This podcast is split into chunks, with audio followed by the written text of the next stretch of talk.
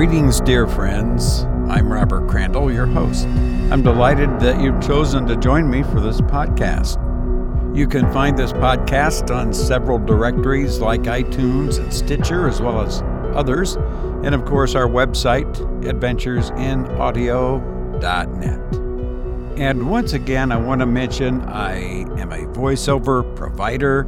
If you need a voiceover for a radio or TV commercial or anything else, corporate narration, documentaries, website narrations, or whatever, um, I can do it for you. If you don't like my voice, if, if my voice is not suitable, that's okay. I have friends in the business, and we'll get your project uh, taken care of for you.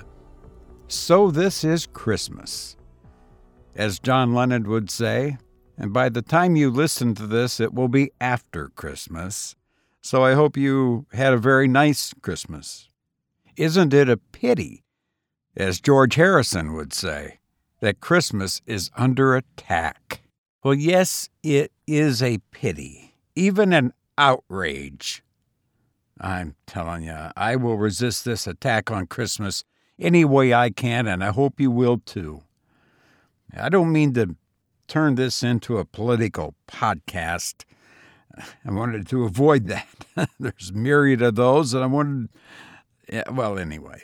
But uh, an attack on Christmas is going too far and is unacceptable, and I will fight it uh, any way I possibly can. And uh, this has got to stop. It's just not uh, going to happen. This, ta- this attack must end. You know, the, the story for this episode is about, well, it takes place at Christmas time. It's about a little girl who is trying to sell matches on a cold night, and she is unable to sell any matches.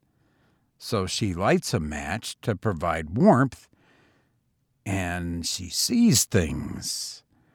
And, well, wait till you see, hear, I guess, what she sees, and then you'll see what happens. Let's listen now to The Little Match Girl by Hans Christian Andersen.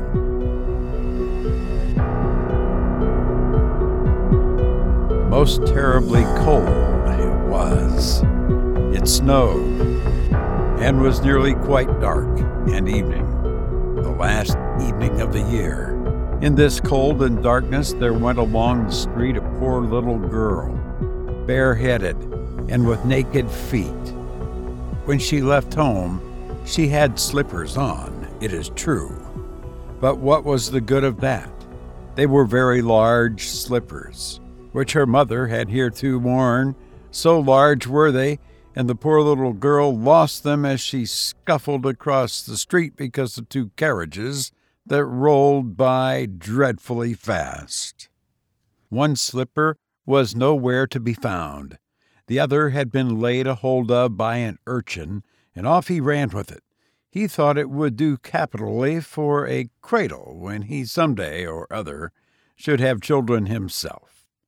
So the little maiden walked on with her tiny naked feet. They were quite red and blue from cold. She carried a quantity of matches in an old apron, and she held a bundle of them in her hand. Nobody had bought anything of her the whole livelong day. No one had given her a single farthing. She crept along trembling with cold and hunger, a very picture of sorrow, the poor little thing. The flakes of snow covered her long fair hair, which fell in beautiful curls around her neck. But of that, of course, she never once thought. From all the windows the candles were gleaming and it smelt so deliciously of roast goose. For you know it was New Year's Eve. Yes, of that she thought. In a corner formed by two houses, of which one advanced more than the other, she seated herself down and cowered together. Her little feet she had drawn close up to her, but she grew colder and colder, and to go home she did not venture for she had not sold any matches and could not bring a farthing of money. From her father she would certainly get blows, and at home it was cold too, for above her she had only the roof, through which the wind whistled, even though the largest cracks were stopped up with straw and rags. Her little hands were almost numbed and cold. Oh, a match might afford her a world of comfort. If she only dared take a single one out of the bundle, draw it against the wall, and warm her fingers by it.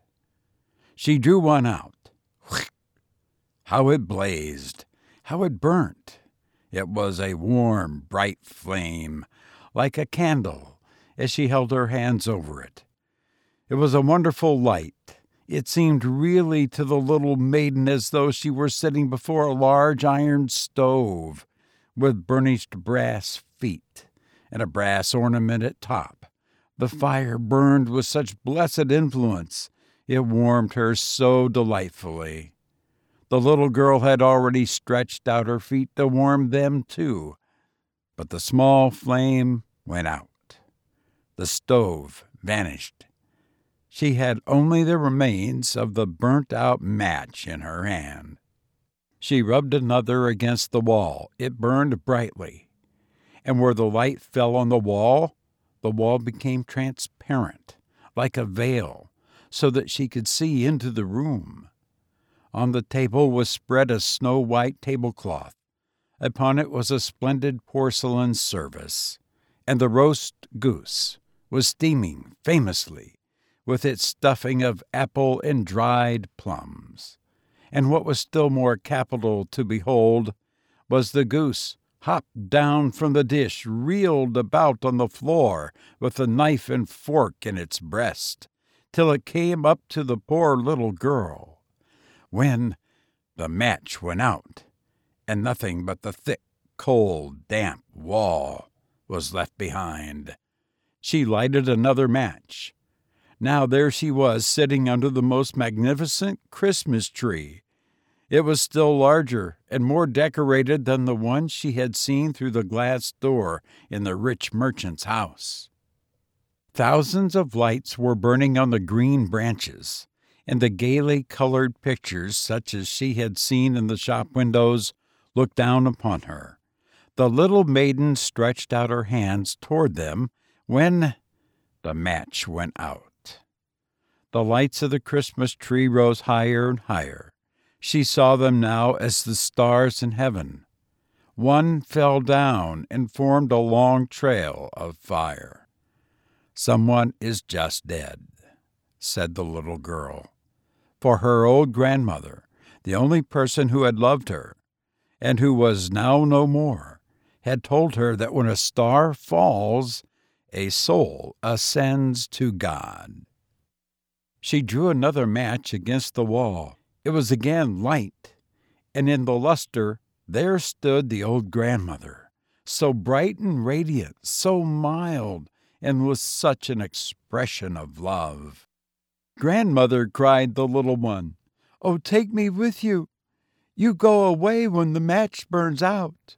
You vanish like the warm stove, like the delicious roast goose and like the magnificent Christmas tree.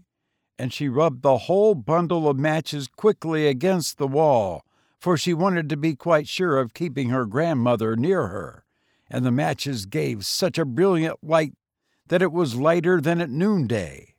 Never formerly had the grandmother been so beautiful and so tall. She took the little maiden on her arm, and the both flew in brightness and in joy so high so very high, and then above was neither cold, nor hunger, nor anxiety. They were with God. But in the corner, at the cold hour of dawn, sat the poor girl with rosy cheeks and with a smiling mouth, leaning against the wall, frozen to death on the last evening of the old year, stiff and stark sat the child there with her matches, of which one bundle had been burnt. She wanted to warm herself, said people. No one had the slightest suspicion of what beautiful things she had seen. No one even dreamed of the splendor in which, with her grandmother, she had entered on the joys of a new year.